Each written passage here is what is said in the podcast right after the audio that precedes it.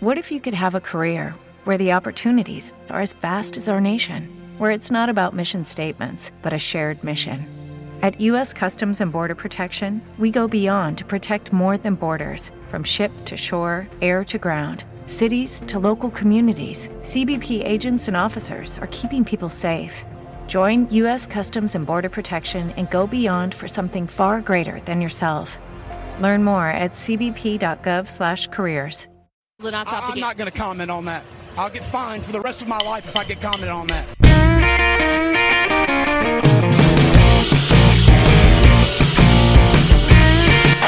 Fourth and five, the national championship on the line right here. He's going for the corner. He's got it. Vince Young scores.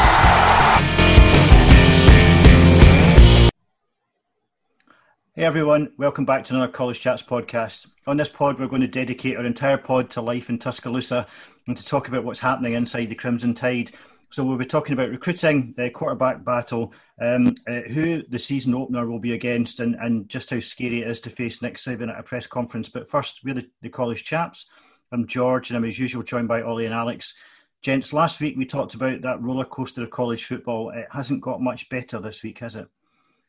No, it's an absolute roller coaster. There's no other way of putting it. Um, announcement today that the Pac-12 are pushing ahead with a conference-only um, season with a mid-September start, so it's a delayed start to the college season, and potentially multiple different dates for the Pac-12 championship game. So it seems encouraging that we may have football, but we've felt like that on and off for the past feels like forever. Um, so yeah, roller coaster is exactly the right way to describe it.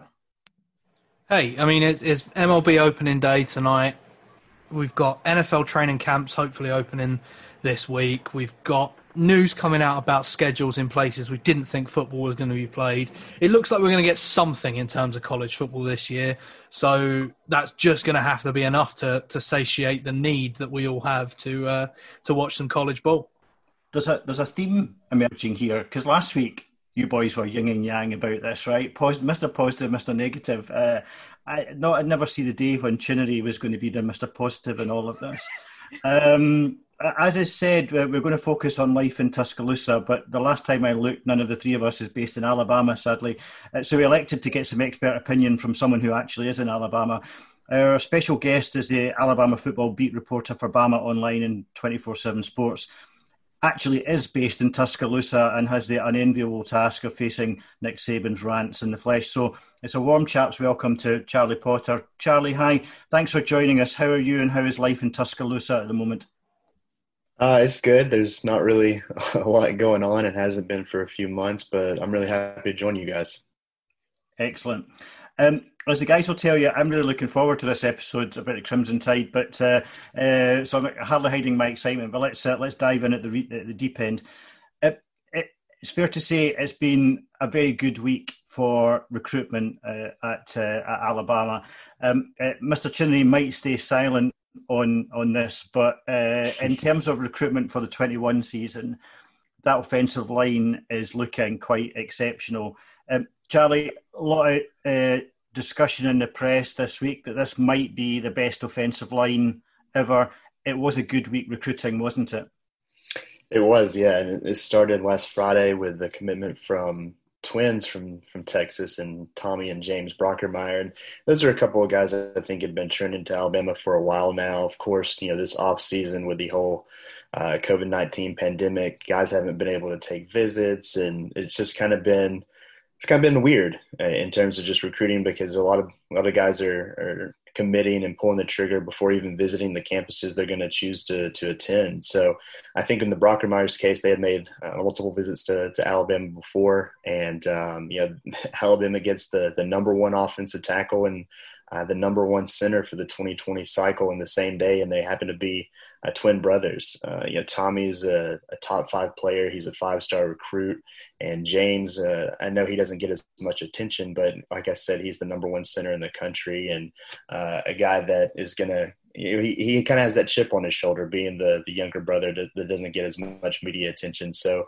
getting those two guys in the fold to go along with a guy like J.C. Latham from down at IMG Academy, another five star tackle, and then on Sunday to get uh, a commitment from Terrence Ferguson, a kid from Georgia, and a place in, in Georgia that's kind of hard to pull players away from from teams like the Bulldogs uh, over there in Athens. So right now, Alabama has two five star tackles. Uh, a top 50 guard in Ferguson and the number one center, and they're looking to add a, a fifth member. And at this point, you know they they have what is the country's best uh, offensive line class, and they could add to that, and they can kind of be selective in doing that. So yeah, it, it was a good week, and and Alabama's you know hauling in uh, a really really nice offensive line class that could be one of the best ever. And that's the that's that's the discussion just now, isn't it? Whether that is the the, the best ever ever. But you, you touched on a good point there that um, Nick, Nick Saban, I mean, I think it always always happens when you, you, you, have a year where you don't meet the expectations or the high expectations that they have at Alabama, that the critics start to come out. A lot of people saying that you know he's kind of lost his his touch in recruitment. He, he, he can't um, uh, he can't curry favour with the with the, uh, the, the recruits, and he's, he's losing out. But um, you touched on the recruitment, and um, you know Kyle Flood's been down in Texas recruiting, and um, and Terrence Ferguson coming out of Georgia, which is a particularly difficult place for Alabama to recruit, shows that um, they do still have that touchdown in these um, these these difficult recruiting areas. They do, and I mean it, it has been a an off season of adjustments. I mean, back in March, I believe Alabama was ranked 55th in the nation in, in terms of recruiting classes, and they had one commitment in uh, Deontae Lawson, a kid from in-state, and now they're I think up to 15 commitments, and they're number two overall in the 24/7 Sports Composite, which is you know an industry-generated ranking system that uh, pulls rankings from 24/7 Sports, Rivals, and, and ESPN. So uh, they figured it out, to say the least. I, I, think that you know one thing that, that Nick Saban and his staff have done a good job is job of is you know continuing to establish and maintain these relationships because they haven't been able to get these kids on campus. You lose a spring season where kids were able to come to uh, practices and come to an 8A game, and, and that didn't happen obviously because of the pandemic and um, you know they had to kind of figure out how they were going to go about this. And you know you kind of waited to see what was going to happen with things like camps because camps is really where alabama evaluates players. They like to get them on campus and, and really see them firsthand. And without that they kind of shifted their approach. And now we've seen just a, a, flurry of commitments. And like i said alabama's catapulted itself up into a top five class and you know, has a chance to maybe pull in a number one ranked class again in terms of recruiting rankings so uh, the guy hasn't lost his touch. Uh, he's well known as a recruiter, and I think he and his staff have figured it out, and they've started to hit their stride here when it matters most. Yeah, and I mean, I think not to not to uh, take it out of perspective, but the, the, the 21 class, uh, and you touched on this, they can now be selective, but you know, in what would be almost an unheard situation, it is possible that they recruit an entire offensive line in, in the one class. Um, and for anyone who's you know, who knows what how this season is going to going to play out. But um, you know, the the Crimson Tide fans can be a fickle bunch at the best of times. But um, you know, seeing how that this can actually um, translate out over the next few years. At a time when a lot of people suggesting that Saban would be winding down, clearly he's not. Right? He's um, he's he's looking much further out um, to, to the next uh, three, four, even five years. Yeah, I mean, once the guy figured out how to do uh, Zoom meetings, I think that really uh, help because he can get in and he's a you know I, I know that his perception is um, this hard nosed guy that likes to yell in, in, players' faces and things like that. But he is a personal a personal man and he's a guy that you know has the best interests in the players and to be able to get them in these Zoom meetings, these virtual visits or, or whatever they're doing. Uh, I think has been beneficial. Um, I think another thing that shows that he's not really slowing down is the kind of um, the complete 180 of the strength and conditioning program. You know, you look at, you know, they're replacing a guy in Scott Cochran who's been the face of strength and conditioning really in, in, college sports for the last decade. And he moved on to Georgia and they brought in some guys that are, you know, more scientific in their approach and David Ballou and, and Dr. Matt Rhea from Indiana. And those two, uh, it's been nothing but positive reviews for them, but they've been very beneficial in the recruiting process. They're getting out front with these uh, players and their families to show them, hey, look, this isn't you know uh, the traditional strength and conditioning program of old. We know that everybody and every player is different, and we're going to cater this program to to your kid and to you know making him the best possible athlete. And you know the new bells and whistles they have at that uh, sports science center they built onto the Mal Moore athletic facility.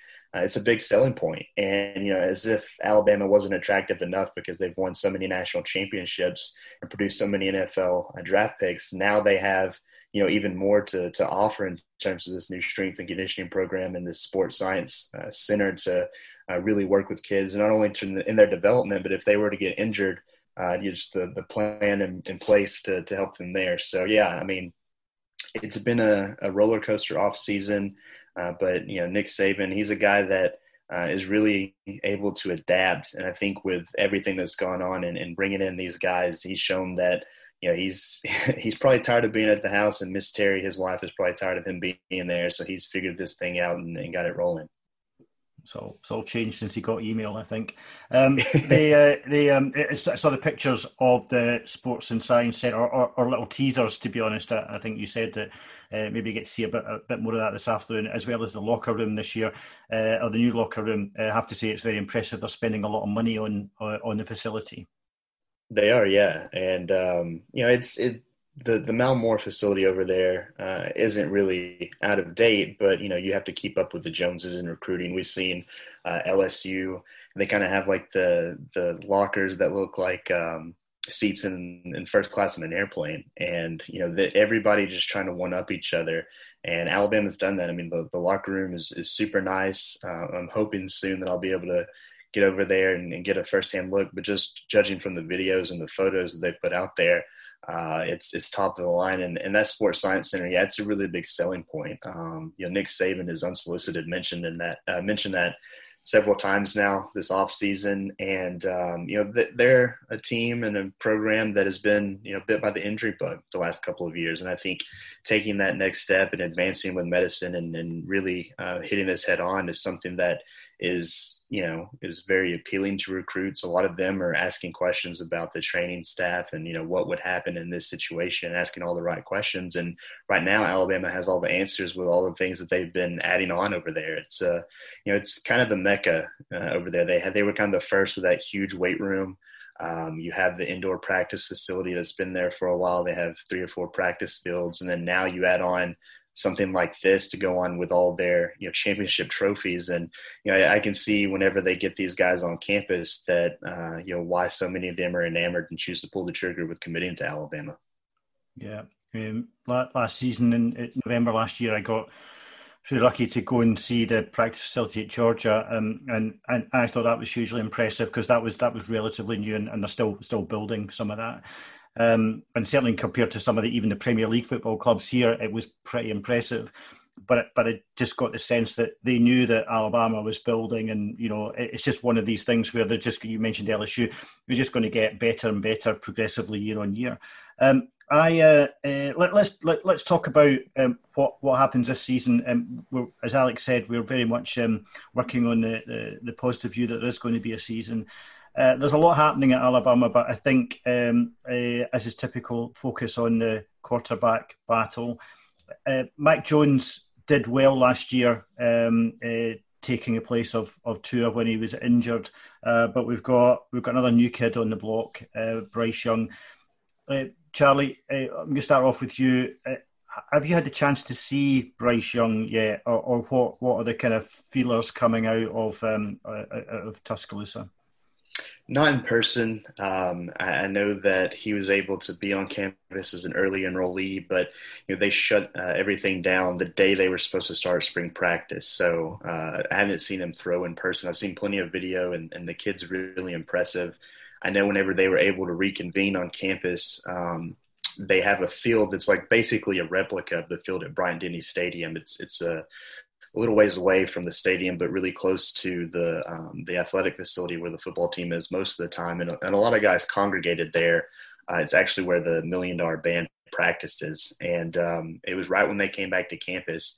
And Bryce Young was out there, and he was throwing the ball to DeVonta Smith and Jaylen Waddle and a lot of the receivers. And and he looks really good. Uh, so far, he's been as advertised. Um, you know, he's a guy that has added a lot of good weight uh, since coming to Alabama. Uh, I know, obviously, getting in with this nutrition program has helped with that. But when he went home to California, uh, you know, hearing from his dad, Craig Young, it sounds like their grocery bill went up a little bit, and, and he's been able to add about 20 good pounds, and, and that's that's big. You know, he's not the biggest quarterback in the world in terms of height, but to add some some muscle and some good weight to his frame, I think has been good. But um, you know, I, I, haven't heard just like the strength and conditioning staff. I haven't heard a bad thing about Bryce Young. He's a good kid. Uh, he's kind of got that magnetic personality where where players and teammates just kind of gravitate toward him. And as a quarterback, that's what you want, especially, you know, when you're in a competition with a guy like Mac Jones. I mean, Mac was faced with a hell of a challenge last year in replacing a guy like Tua. But he went out there and he showed confidence, and in turn, his teammates had confidence in him to get the job done. So it's not a situation really of um, the, the age old saying of winning the locker room. Both of these guys have the confidence their teammates. It's just now it's it's who's best. Obviously, with no spring training and uh, with a off season that's just unprecedented, um, you know, Mac Jones I think has the upper hand because he's been in the system. He knows these things. But you know, we saw you know in, in 2017, um, you know Nick Saban waited till the last hour to pull the trigger and to put Tua in, and uh, that paid off. I think with this situation, having learned that lesson, if if Bryce Young is the better player, you don't wait um, obviously with like i said with a shortened off season and, and, limited time working with the offense i think you start off with with, or with mac jones but if, if bryce young proves to be the real deal uh, i think we see a lot of him in 2020 it's going to be interesting. Uh, alex they're, they're very different players aren't they? You know they, they bring different things to the, the, the team. That's what i think makes this competition if you want to call it that so so intriguing yeah, I mean, I, I, I agree with you. Whilst they are very different players, um, I feel like the game plan is going to be very similar for Bama moving forward, whoever's at quarterback, because you haven't got a, a Tua Tagovailoa talent there yet. Bryce Young is that talented. He could be that good, but I don't think he's there quite at this moment. So when you look and you see they've got a senior running back in Najee Harris, who we're going to come on to later because I know Ollie loves him. Uh, you've got a, a, great receiving core around, but they're a receiving core who can make plays happen. You just have to get the ball into their hands. You haven't got to, you know, the, the quarterback for Bama this year hasn't got to throw the ball 60 yards down the field for Jaylen Waddle to catch a 60 yard, 70 yard, 80 yard touchdown pass. You know, you can throw the ball 10 yards and Jaylen Waddle can take it a further 70 yards after the catch to the house. He's that talented. You know, you've got Devonta Smith there as a chain mover who can also, who's a great route runner, good athlete. And, between that whole group that they've got there, you haven't got a quarterback that's going to have to go out and win you the game on his own. So I think that you're going to see a very similar style, whoever comes in. If Bryce Young can come in and have a Sam Howell like season last year, you know, then Alabama are going to be the favourites to win the national championship. But it's a big, big ask to come in and have a freshman season of that level. So that's why I think with a, a roster like this that can challenge for a national championship with Mac Jones at quarterback and Mac Jones being the known commodity at quarterback, I think it makes sense for him to start the season there at least. And, and that, that's where I think the, the, the, the, safe money is, to be honest, that – Nick Saban is not known for um, uh, you know, jumping to the to the unknown straight away. But as Charlie points out, you know he kind of broke the mold with Tua, and he, and you can see how how that played out for him. Uh, I, I, I, I, think that um, he will start with Mac Jones because, uh, as, as Charlie mentioned, Mac Jones was such a, a, capable stand-in last season, and actually was more than a capable stand-in. Um, he's a he's a game winner, and, and he can win games. Alex talked about um, Najee Harris, and, and, we do want to move on to that because uh, uh, Ollie's been strangely quiet. Um, uh, we, we, had a we had a debate between the three of us, um, not really much of a debate uh, between the three of us during the week, where uh, we were talking about where Najee Harris comes out uh, if you know if he has the season we think he is. Um, Ollie, you, are quite a fan of of young Najee. I love Najee Harris. I mean, the, the phrase "do it all" running back probably was invented for, for Najee Harris, you know.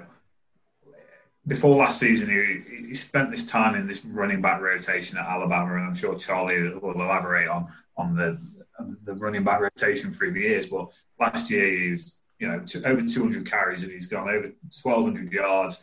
He's been that receiving presence as well last year, which he hadn't shown in his first two years in the league. You know, he led the SEC in total touchdowns last year with um, seven of those coming from um, as receiving touchdowns. He's strong, he's fast, he's capable with his hands, he doesn't fumble very often. You know, he, he could have been one of the top running backs in the 2020 NFL draft class. We're a long way from 2021, but you, you can't help but feel like Najee Harris is going to be that RB1, RB2 type of player. Um, there's a lot of good running backs again. You know, there's Travis Etienne, there's Chuba Hubbard, there's a guy I love in Kenny Gainwell, there's outside the box guys like Jaret Patterson and Buffalo. But, but for me, Najee Harrison, uh, Najee Harris, he, I love him. I can't, I just can't speak highly enough about him. So we're all fans, Charlie. Um, it, it, it's it's very unfair to say that, uh, that this is a breakout season because last year he was so impressive. But the problem I think last year was that he had so many. Sorry, the quarterbacks had so many targets, and you know we saw um, Jerry Jeudy and um, uh, Henry Ruggs uh, have exceptional seasons. That, that, I wouldn't say that the run game was um, was, was neglected. I think that's largely unfair, but there was a lot of targets for for the quarterback and Tua I like to throw the ball. Um, Najee Harris could could be the star of the show this year, couldn't he? Yeah, I, I think if you're looking at uh, players in Alabama's roster that, that have the best chance to get invited to New York uh, for the Heisman Trophy, Najee tops the list. Um, obviously, if you know uh, Bryce Young or, or Mac Jones have an unbelievable season, they'll be up there too because it's a quarterback award. But when you have uh, an offensive line like Najee has, we have four of five starters returning from last year's team uh, and you do have an inexperienced player at quarterback, and you do lose uh, two first round draft picks and Jerry Jeudy and Henry Ruggs, I think you will lean on the running game a little bit more. Um, and I think with with Najee, I mean, the the running back room is pretty loaded. Uh, you return basically everyone from last year. You had three freshmen. Uh, Trey Sanders, a former five star, gets added to the mix. And I think that might be good for him because you can maybe take a little bit of the load off of him, uh, but still he could have the same type of production. Um, you know, he's a guy that has always possessed the ability. It's actually funny. I remember last year we we had an interview session with Najee, and someone mentioned how um, he's improved as a receiver, and he kind of looked at him with a, a, stale expression. He's like, "Well, I've always been able to catch the ball. I just haven't had the opportunity to do so." And he's a guy that doesn't lack confidence. I think the big thing with him that can maybe propel him to that next level is this offseason he's really worked on uh, his explosiveness. Um, you know, he's a guy that it's it's unbelievable to see that he has a, a, yards per carry average of I believe six or six yards or maybe six yards and some change uh, per carry, but his longest rush is 35 yards, and that came in his freshman season when he was a backup. So I think he's really working on finishing those long runs and adding that to his repertoire because he can do everything else. He checks all the boxes. Uh, yeah, he's a he's a strong runner. Uh, he's a reliable receiver. He can block in the in the pass protection, which is something Alabama running backs need. So yeah, I mean, uh, I'm a fan of Najee. I think Travis uh, Etienne is is probably his biggest competition, maybe Chuba Hubbard as well. But uh, I think he has a case to be uh, the best running back in the nation this year if they feed him the ball. We also saw the, the video of him racing against a drone this year uh, uh, during pre-season. So um, uh, if anyone doubted his speed, uh, he proved that. Um, I wanted to touch on another player because I, read an article that, that, that you wrote, um, I think this week, Charlie, um, which was the, the end of a series of the, the top 35 uh, most important players for 2020. A, a, player who I think on the defensive side who Alabama really missed last year. Um, guess there's some debate as to whether if uh, Dylan Moses was in the team, um, if they would have gone on to, to, to, win a national title, whether they'd actually beat LSU. That, that might have been a bit of an ask, frankly. But um, Dylan Moses back fit and a leader in that team is hugely important for them this year, isn't it? Oh, it's huge. Um, you know, I remember being down in Orlando and, and seeing him post on Instagram that – uh, he was coming back, and I was just like, man, what if he was on this team this year? Because Dylan, I mean, he's a guy that's been um, highly regarded since he was in middle school, um, and, and he's lived up to that hype. I mean, he was a, a finalist for the Butkus Award as a sophomore in 2018. He was ready to step into that uh, leadership role, be the Mike linebacker, and and really do what he had did in 2018. I know Mack Wilson was on the team, but you know Dylan uh, knew the defense like the back of his hand and was able to get guys lined up as well. And uh, taking that next step as a junior, I mean, he's a guy that could have been a top 10 draft pick if he was healthy. Uh, I think he really gave some consideration to, to turning pro and would have been a first round pick. Uh, but having him back is, is huge because um, with him suffering that injury the week before the Duke game is just so unfortunate. Adding that to you know losing a guy like Josh McMillon who had been in the program for five years already, um, it, it, forced true freshmen to go in there and, and, they made true freshman mistakes. I think they got uh, better as the season improved, but to have a guy like Dylan who knows the defense and is such just a, a, a great player. Uh, I think that's huge for Alabama. Um, you know, it's we've talked and, and, you guys have mentioned just the the question marks surrounding this season. I will hate it if there's no football in 2020 because I don't get to see Dylan Moses on the field. He's just such a, a commanding presence in that defense, and I agree. I mean, you look back, it's obviously hypothetical, and, and Nick Saban hates those uh, situations. But you got to wonder what would have happened when LSU came to Tuscaloosa if 32 was on the field, just because he was able to to line everybody up and, and get people in the right spots and um, you know, you, you look at the, the LSU and the Auburn games and, and Alabama um, lost those, I believe, by combined eight points. I think Dylan Moses is good for eight points uh, on the defensive side of the ball. So, you know, I think getting him back, and they got plenty of guys back Najee, DeVonta Smith, uh, Alex Leatherwood, but getting Dylan Moses back was huge for this 2020 team. Yeah. Ollie, he's a, he's a leader on the park. They, they missed the leader last year. Um, they get him back, and I guess um, they also have the added advantage of those players who had to step up last year.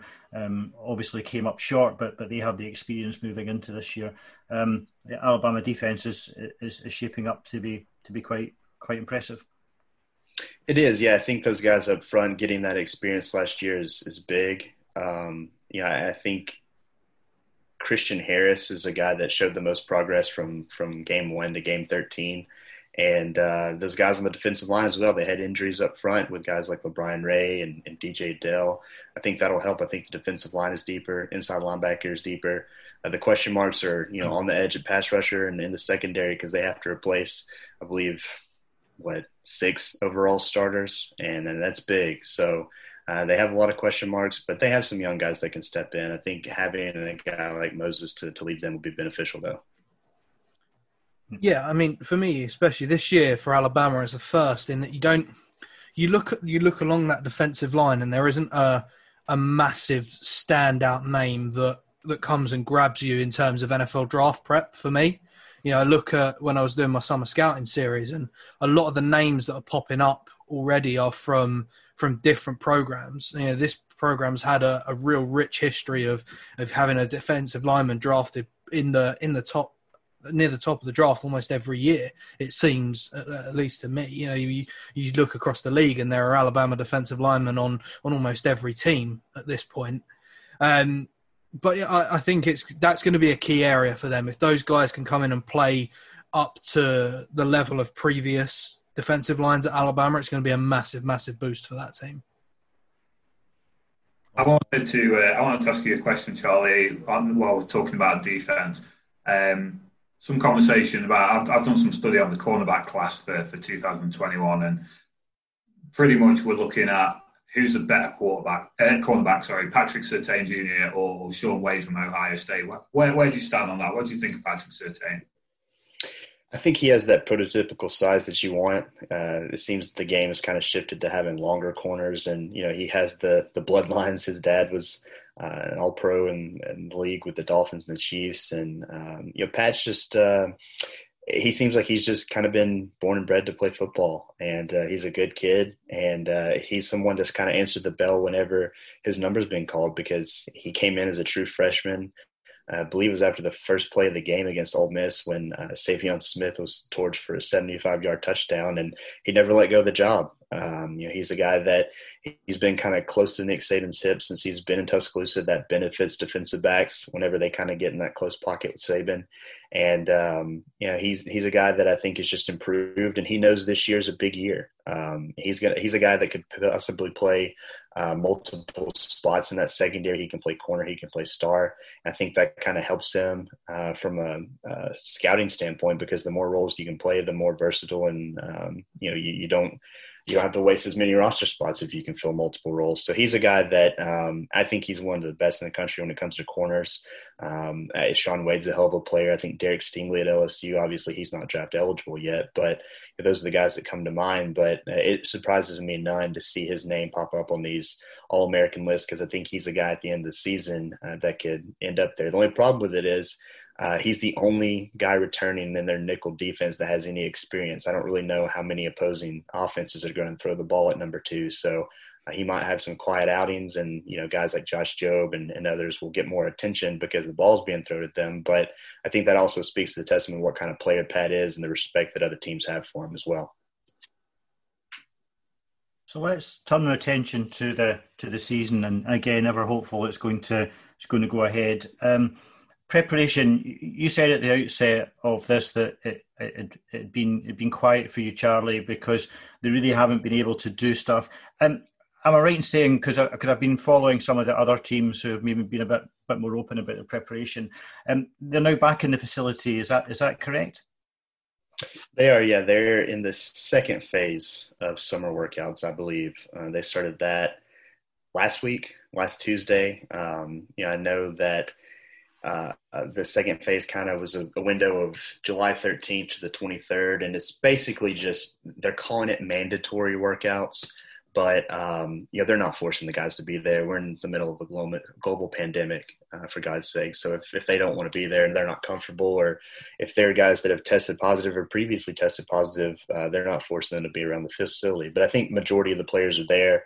I know Najee, like we've talked about, he's a guy that's been away from campus, but but working with various trainers and, and things like that. I think they're okay with them doing that because right now it just consists of uh, weight training, conditioning, and some film review. And um, I know they're in contact. The guys that are away are in contact with their position coaches and the people they need to be in contact with. But they're in the second phase now, and I believe later this week is when they can move to that third phase and they can kind of get on the field a little bit and do some walkthrough stuff. And then their uh, their allotted time per week increases. So it's kind of that last step before um, the start of preseason camp, and that'll be. Uh, I believe it's the 7th of August. Alabama hasn't announced anything like that. They've been pretty quiet in terms of just, um, I guess, being transparent. They haven't really confirmed and denied the number of cases and positive tests that they've had. Uh, but uh, they've had a plan in place. They're following that plan. They're moving along with it, and uh, their guys are back on campus. And you know, so far it's been so good for them. Um, hopefully that continues because uh, you mentioned it's been a quiet off season for me. I've done a lot of work and, and came up with a lot of stuff, but just in terms of you know being around the facility, talking to the the current players and coaches, uh, it's it's been it's been quiet in that front. It certainly has. Um, one thing that hasn't been quiet is the is the guessing game about uh, what the what the fixture, uh, what the conference schedule is going to look like, uh, uh, what the whole schedule is going to look like, and there's been a lot of uh, discussion over the this last seven days. We all got very excited when rumours started that perhaps um, Notre Dame would take the, the place of USC for that season opener. That seemed to be very quickly dashed, unfortunately the, the suggestion after that is that BYU are going to be the, the, the season opener. Have you heard anything else uh, about that fixture yet? Yeah, I mean, I think the the caveat with that is if Alabama plays a full season, and we've already seen the Pac-12 and the the Big Ten move to conference only scheduling, and uh, you know, part of me just believes that the Power Five conferences will, will be autonomous in this and do the same thing. But it sounds like you know uh, the SEC, the ACC, and the Big Twelve are, are holding out until the last minute, and there's even reports of some discussions with the the SEC and the ACC to to maybe play. Uh, you know, eight or nine game conference schedule and add in a, a, a cross conference game, and that makes sense because there's so many rivalry games with the SEC and the ACC. But the BYU game makes a lot of sense. Uh, and, you know, I, I would love to see Alabama open this season with Notre Dame. Heck, I'd love to see Alabama open this season against anybody at this point on September 5th. But uh, just because, you know, you, you have two blue blood programs like Alabama and Notre Dame, and you're you're not going to be able to really agree on on what to do. Um, I think with BYU being an independent as well and losing so many games, uh, on their schedule already. They're willing to maybe travel to a Tuscaloosa and make it more uh, advantageous for Alabama to to match up with them. I think that that makes a lot of sense. And you know, it's not as exciting as a USC or a Notre Dame, but you're not you know playing an FCS opponent. I think you know Greg Byrne and the athletic department. Greg Byrne being the the athletic director at Alabama, have done an outstanding job of of putting schedules together. They have. A 10 or 11 home and homes for the the next you know 10 or 12 years or even more uh, on the schedule so they're kind of shifting to that, but to, to salvage a season opener against a team like BYU would be great. Um, for me, I think, you know, at, at this point, I would take a, a conference only schedule of maybe, you know, six to 10 games in a, a delayed season just because we've had so much, um, you know, negative, you know, just response and and uh, feedback and news over this pandemic. But if they can somehow you know manage to get BYU to, to travel to Tuscaloosa on September 5th and, and they let me in the press box, I'll be there. Good. Uh, and you're right. I mean, we talked right at the outset about this roller coaster uh, of emotions that we're going through. Uh, uh, and, you know, in the last few weeks where we've done our podcast, it really has been a this week um, football looks if it's happening. This week football looks as if it's not happening.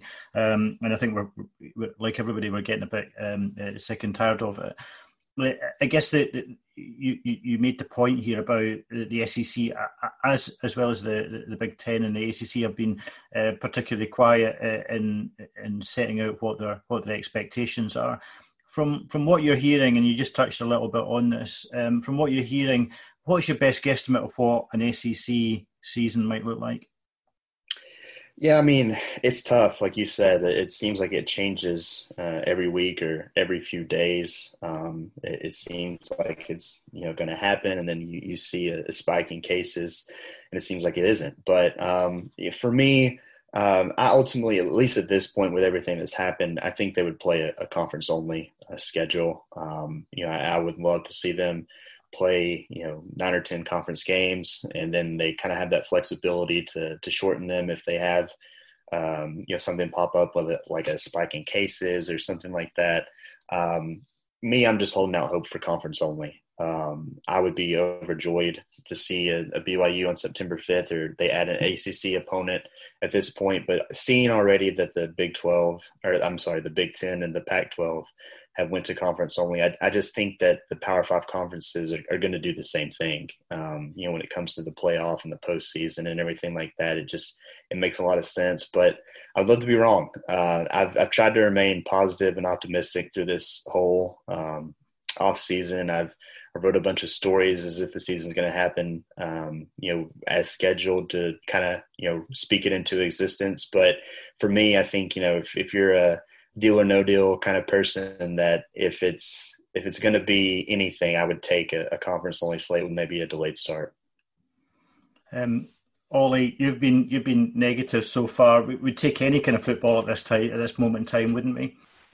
Yeah, of course we would. I mean, uh, we we, we spoke about um, when we had uh, Bex on to talk about um, FCS football and stuff like that. And we talked about um, then there was the potential, and obviously it's, it's proven to be that a lot of um, the FCS level um, divisions and conferences would go for, for spring football. Um, and we said then, you know, spring, summer, fall, you know, let, we want to watch football, we'll watch football whenever it is. And obviously, a switch to spring has a massive impact on those schools because of the impact it has for those players on the NFL draft. But you know, whatever shape, form, or fashion the, the football season comes in um, and safely comes in, I think that's the, the most important part.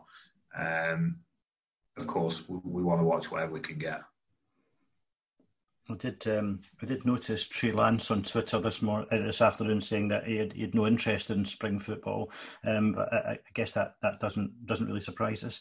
Um, uh, it would wouldn't be this podcast um, uh, about Alabama if we didn't spend a little bit of time um, on Nick Saban, um, the, the, the greatest coach that the the college football game has ever seen. Uh, Charlie, uh, you get to see this this man work at, at relatively close close quarters. I, I said to you before you came on, it, would be quite good for, for some stories. But generally, what, what's it like watching watching Saban uh, in operation, and um, and you get the sense that they are actually watching history in the making? Yeah, I mean, you kind of have to step back and, and realize that a lot of the times, um, you know, this this past year uh, was the first bowl game I've ever covered that wasn't a New Year's Six game, uh, being down in Orlando, and uh, it was strange. I mean, you could tell it's different. You can tell, um, you know, the the winning programs end up at, at, certain places, and that an eleven and two season with a, a game that wasn't a New Year's Six game but was played on on New Year's Day was, um, you know, not up to the expectations of this program. But um, no, I mean, the success that Alabama has, it makes my job a lot easier. Um, you know, writing and and um, you know covering a team and interviewing players is a lot easier to do after a win, and um, I've done that way more times than I have losses. Um, you know, it's it's not a lot of fun to go into those locker rooms when guys have uh, tasted defeat, and in a place like Alabama, uh, I think it hits even harder because they don't lose a lot of games. So um, no, I mean covering this, it's you, you, do have to kind of take a step back and realize that you are a part of history, or at least witness it firsthand. And um, you know, he's some guy that doesn't really you know do that a lot, reflect on on what he's accomplished. But um, he's done a hell of a job at Alabama. I mean, I'm from the state. Uh, my dad's an Alabama fan. I went to the university.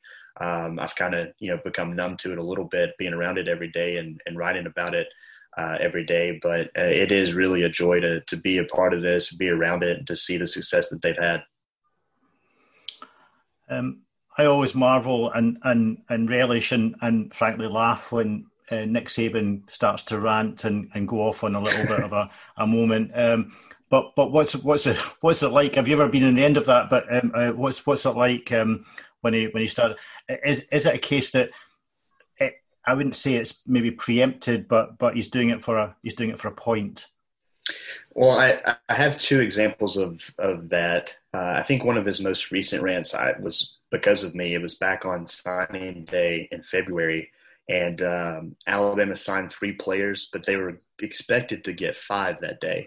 Uh, they had a couple of guys that went to, I believe, Missouri and A and M. I don't remember their names off the top of my head because I've, I've shifted my focus to this 2021 class. But um, I asked him about that. I, basically asked him, uh, "Did you expect today a little to be a little bit busier from a uh, signature standpoint, a letter of intent standpoint?" And with him and in those press conference settings, you have to be very mindful of how you ask things.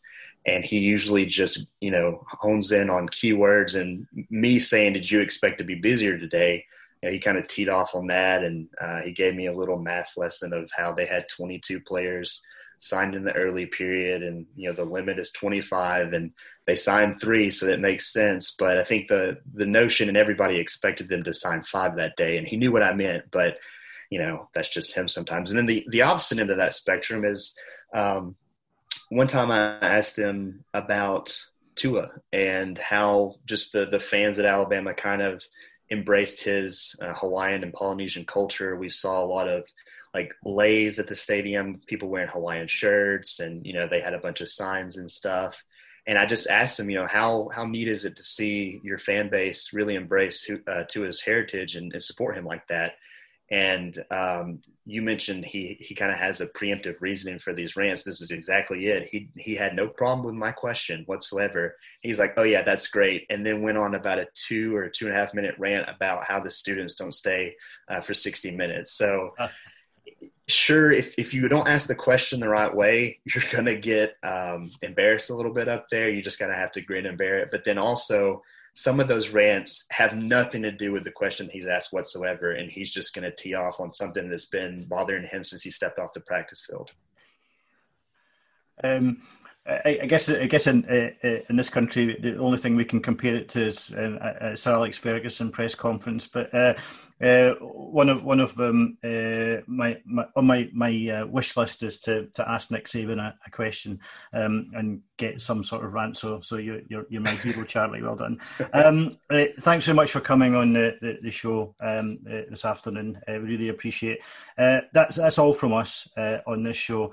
Um, as I said, thanks to Charlie for for coming on. you did say you've been writing a lot of stuff and you have been throwing out a lot of content um, in difficult circumstances, frankly. Uh, tell our listeners what we can watch uh, out for and what you're working on in the next few weeks. Yeah, it's going to be interesting these next few weeks because at this point, I'd usually be doing um, you know camp previews of each position group, and I'll probably still try to do that because I think they're going to start on time. But you just kind of have to be mindful.